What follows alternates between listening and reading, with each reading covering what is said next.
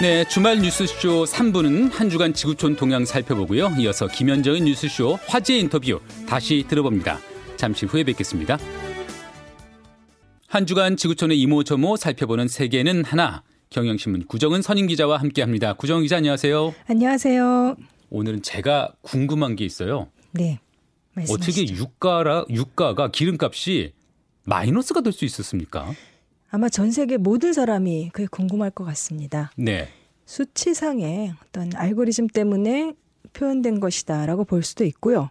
그런데 더 재미난 것은 저장 시설이 모자라기 때문에 실제로 미국에서 이런 어떤 선물 거래소 이런 데서가 아니라 실물 거래로 마이너스 거래가 지금 이뤄지기도 한다고 하더라고요.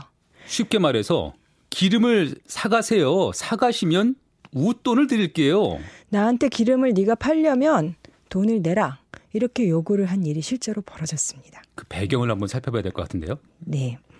먼저 그 시장 동향부터 제가 설명을 해드리자면요. 네. 이 국제유가에서 벤치마크, 즉 기준이 되는 게 그 미국의 서부 텍사스유 WTI라고 하죠. 네. 이거하고 북해산 브렌트유인데 이 두 가지가 그 시장의 동향, 특히 선물이기 때문에 앞으로의 전망을 좀 짐작하게 해줍니다. 그래서 네. 굉장히 중요한데요. 미국 시간으로 지난 20일이었죠. WTI 5월 인도분이 마이너스 37달러로 떨어졌습니다. 그래서 사실 모두가 다 궁금했었습니다. 대체 어떻게 하면 석유가 마이너스 가격이 되나. 1983년에 선물 거래가 시작된 다음에 처음이라고 하는데요. 뭐 이틀날 거래된 6월 인도분은 11달러대, 뭐 22일에는 15달러대 이렇게 조금씩 올라가긴 했습니다. 그 브렌트유는 대체로 WTI보다 가격대가 조금 높게 형성이 되는데요. 21일에 20달러 아래로 이례적으로 떨어졌다가 뭐 이것도 다시 이튿날부터는 20달러대로 회복을 하기는 했습니다. 네. 이게 예전에는 뭐 배럴당 얼마, 배럴당 얼마 이게 귀에 못이 박히게 들었던 예. 것들이 예전에는 국제유가가 치솟을 땐 배럴당 100달러 이 예, 정도까지 예, 들었던 기억이 나요. 예. 근데 이게 마이너스 37달러. 와닿지는 않는 상황이긴 한데 이게 그, 어떻게 된 거냐면요. 네. 이 선물은 아시다시피 이제 미리 계약을 한 다음에 정해진 시한에 이제 물건을 인도를 받아야 되잖아요. 그런데 4월 21일이 5월분을 인도를 할 것인지 말 것인지 결정하는 시한이었습니다. 네. 그 시한을 앞두고서 지금 석유 소비가 워낙 줄어들고 그러면은 바로 못 팔고 이 석유를 쌓아둬야 되기 때문에 이 투자자들이 대거 그 인도를 포기했다는 겁니다. 네. 이 세계 경제가 사실 지난해 하반기부터 좀 위축되고 있었고 이제 거기에 코로나 19가 겹쳤죠. 그래서 산업 활동이 줄어든 것도 있고 특히 당장 항공교통이나 교통량이 줄었잖아요. 그래서 값이 쌀 때 원유를 사놓으면 좋지만 저장하는 데도 비용이 들어가기 때문에 실제 거래가 거의 사라진 겁니다. 그래서 이제 웃돈을 얹어 얹어져가면서 팔아야 하는 그 상황이 이론상의 마이너스 효과로 표현된 건데요. 실제 그 선물 시장에서의 가격은 배럴당 10달러에서 20달러 사이를 왔다 갔다고 왔다 갔다 한다고 보시면 되고요. 다만 아까 말씀드린 실제로 마이너스 거래가 이루어질 수 있다라는 거는 그만큼 지금 저장 용량이 꽉꽉 차 있기 때문에 이렇게 저장 시설을 갖고 있는 업체들이 그렇게 요구를 하는 경우가 생기고 있다고 지금 미국 언론들이 보도를 하고 있습니다. 기름을 생산 안 하면 되잖아요. 그게 그렇게 단순하지가 않다고 하더라고요. 네. 이게 기름을 생산을 중단하게 되면은 유정이 막힐 수가 있습니다. 기름밭 쓰지 기름, 않으면 예, 예, 예. 네, 그 이제 그 드릴을 드릴이라고 하는데 네. 이 시추공이 막혀 버리면은 그것을 다시 여는 데에는 더 어마어마한 비용이 들어갈 수 있기 때문에 아. 그래서 그것을 아예 중단을 할 수는 없고 그러면 이제 손익타산을 해봐야겠죠. 네. 만약에 이것이 저장하는데 더 비용이 많이 들고 도저히 저장할 돈을 되지 못하겠다 하는 선까지 되면은 저장 비용이 없어서 그냥 유전을 폐쇄하는 이런 일까지도 벌어질 수 있다라고 미국 텍사스 쪽 언론들은 지적을 하더라고요. 그래서 기름을 가져가면 오히려 돈을 드리겠습니다. 이런 현상까지 빚어진 그런 거예요. 일이 생기는 거죠. 그다음에 네. 이 기름이라는 원유라는 상품은 당연하게도 바다에 버려서도 안 되고 버릴 네. 수도 없고 땅에 파묻을 수도 없는 그러네요. 상품이고요. 네, 네. 그래서 이것을 쌀 때 그냥 쌓아두면 좋기는 하지만 이제 지금 워낙에 경제 활동이 줄어들다 보니까 많이 이제 쌓여 있는 상황이고 그다음에 또 생산을 쉽게 중단을 할 수가 없는 게뭐 부채가 많은 기업이라든가 뭐 제3세계 기, 그 석유 산업 같은 석유 업계 같은 경우는 이것이 1달러가 되더라도 안 받는 것보다는 음. 판에서 1달러더라도 받는 게 낫다. 이렇기 때문에 서로 이해관계가 굉장히 달라서 전 세계의 석유 업체들이 일단 잠시 생산을 중단하자 이렇게 될 수가 없다고 합니다. 네, 어쩔 수 없이 나오는 기름을 어떻게든 팔아치우든 어디 저장을 하든 예. 그렇게 해야 되는 상황. 뭐 기름이 마이너스 기름값에서는 이제 빠져나오긴 했는데 여전히 낮은 기름값을 유지를 하고 있고요. 이게 앞으로도 계속 되는 건가요? 당초 그 마이너스 유가를 기록한 그날은 네.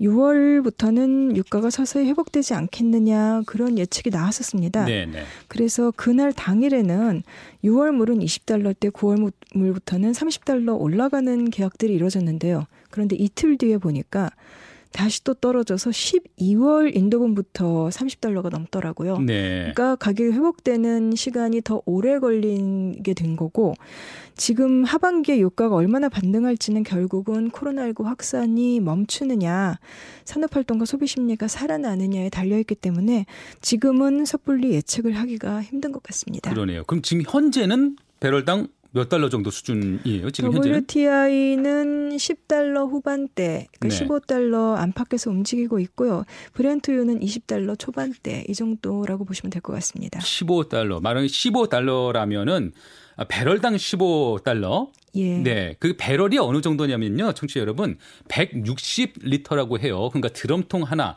그 드럼통 하나를 가득 채우는 기름의 값이 15달러. 이게 어느 정도 수준인가요? 어느 정도 수준으로 싸다고 보면 될까요? 그 제가 그 역사적인 그 수치들을 좀 찾아보니까 네. 그 2차 세계 대전 뒤 1946년 2월에 배럴당 16달러대였더라고요. 네, 네. 그러니까 지금과 비슷한 거죠.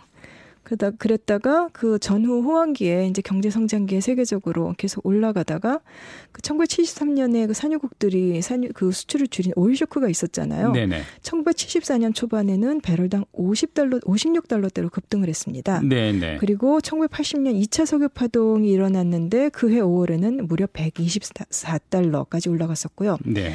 이게 다시 또 급락을 한 것이 아시아 금융위기가 들이닥친 1998년입니다. 그때도 한 17달러대 이렇게 저점을 찍었을 땐 떨어졌더라고요. 근데 이라크전 이후에는 계속해서 치솟았었고 아까 말씀하신 배럴당 100달러 막 했던 것이 2008년 정도입니다. 그때가 네. 예, 그때는 배럴당 165달러를 찍기도 했습니다. 그런데 2008년에 바로 또 다시 그 미국발 금융위기가 왔잖아요. 네. 그때 54달러 4달러대로 내려앉았고 2010년대 들어선 뒤에는 그 미국의 셰일가스, 그 셰일 오일이라고 부르는 석유 생산이 늘었기 때문에 가격이 계속 안정되어 있었습니다. 그래서 2015년부터 최근까지는 대체로 배럴당 40에서 60달러 선에서 움직였고 올 들어서는 1월에 55달러다가 2월에 44달러, 3월에 20달러 선으로 뚝 떨어졌습니다. 그러네요. 이게 배럴당 16달러니까 160리터에 16달러니까 1리터에 아 1달러에 10리터를 살 수 있다라는 거예요. 1리터 지금 아 1달러 한 1,200원 하나요. 1,200원이면은 10리터의 기름을 살 수 있는 정말 물보다 싼 기름. 이게 단순히 코로나 19 때문이다. 이렇게만 볼 수는 없잖아요. 사실은 그 미국 석유 산업에 고질적인 문제가 터져 나온 거다 이렇게 지적하는 사람들이 많습니다. 뭐 기후 변화 문제도 있고 탈석유 경제로 움직여가야 한다 이런 목소리가 계속해서 나왔는데 네. 미국에서는 조지 W 부시 행정부 때부터 석유 생산을 많이 늘렸고 특히 그 규제를 대폭 완화해 가면서 이 환경 파괴가 심한 셰일 석유 생산을 부추겼습니다. 셰일 석유, 셰일 석유가 뭔지 한번 설명이 필요한 부분 같아요.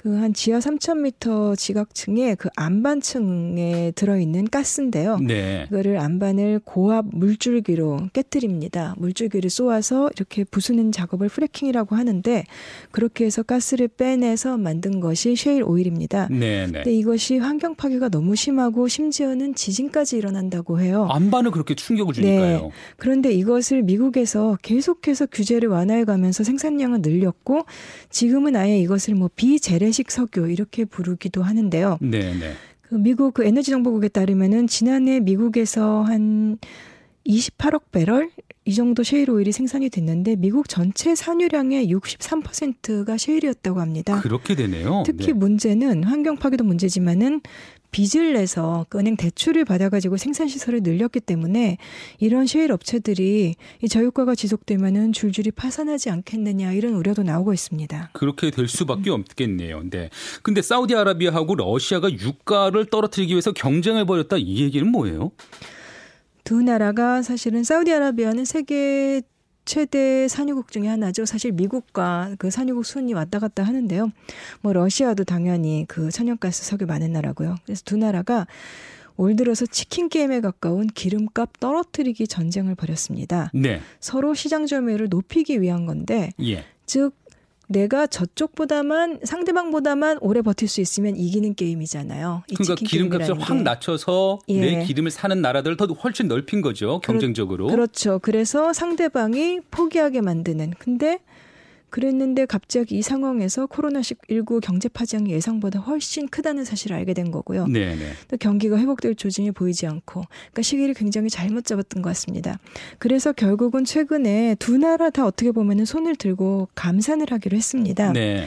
그래서 사우디가 중심이 된 그 석유 수출국 기구 오펙하고 그다음에 러시아는 오펙 회원국이 아닌데 이런 회원국이 아닌 나라들을 포함해서 오펙 플러스라고 부릅니다.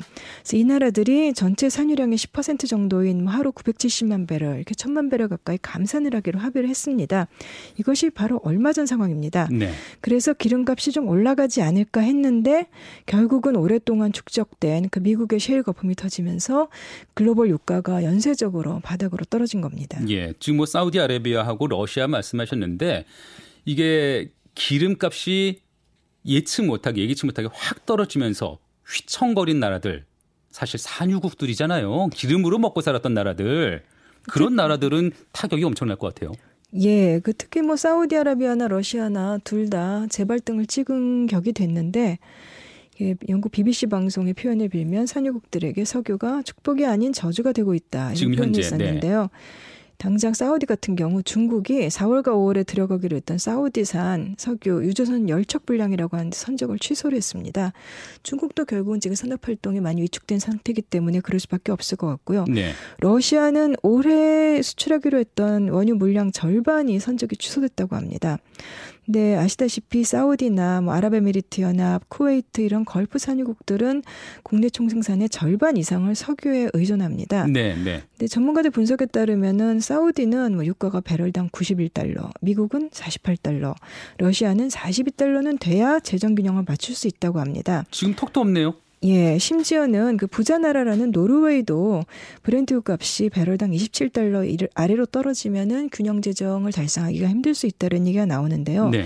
그나마 돈이 많은 뭐 사우디나 카타르, 아랍에미리트 연합 이런 나라들은 그 수천억 달러 규모의 국부 펀드를 갖고 있기 때문에 어느 정도는 버틸 수가 있습니다. 그런데 이 사태로 가장 희생양이 될 가능성이 높은 곳들은 이런 나라들이 아니라 이라크나 이란, 베네수엘라 이런 나라들입니다. 석유 의존도가 높은데 재정은 튼튼하지 않는. 예. 그래서 이 나라들은 만약에 수입이 줄어들고 결국 정부 복지 프로그램이 제대로 가동되지 못하면은 정치적 불안으로까지 이어질 수 있다 이런 우려가 많이 나오고 있습니다. 아. 나라 재정이 흔들리니까 각 가정마다 살림살이가 또 온전할 수가 없을 것 같고요. 예. 이 상황은 미국에도 좋지 않겠죠, 분명히? 미국의 가장 큰 고민은 아무래도 일자리일 것 같습니다. 그 미국에서 이미 그 코로나19로 인한 실업, 그 신규 실업수당 신청자 수가 지금까지 한 2,600만 명이 넘는데요. 그런데 석유 가스 부문 고용 인원이 한 1,000만 명 정도라고 합니다. 아, 그렇게나 되나요? 네, 미국 네. 일자리의 6%라고 하던데요. 아. 이 중에 일부라도 만약에 줄파산 사태가 일어난다면 실업이 더 악화될 것 같고요.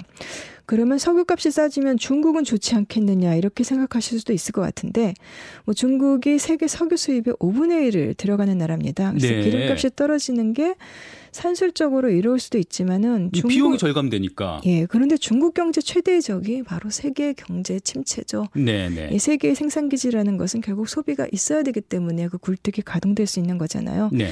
그래서 그 외신들은 지금 코로나19로 중국 경제가 올 초에 타격을 입었고 빨리 회복이 돼야 되는데 이 저유가 침체와 맞물려서 중국 경제 회복조차도 늦어질 수 있다 이렇게 좀 예상을 하고 있습니다. 우리 경제는 어떤가요? 우리 경제도 석유 한 방울 안 나는 나라인데 석유값이 떨어지면 기름값이 떨어지면 좀 이득을 보는 건가요? 아니면 우리나라도 불리할까요?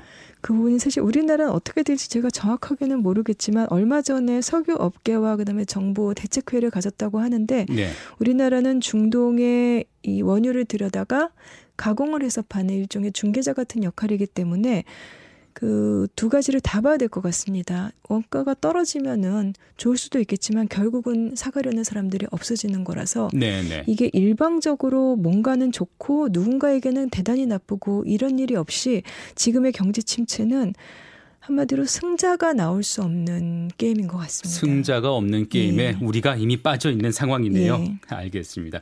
네, 구정 기자 오늘 말씀은 여기까지 듣도록 하죠. 감사합니다. 감사합니다. 네, 지금까지 경향신문 구정은 선임 기자와 함께했습니다.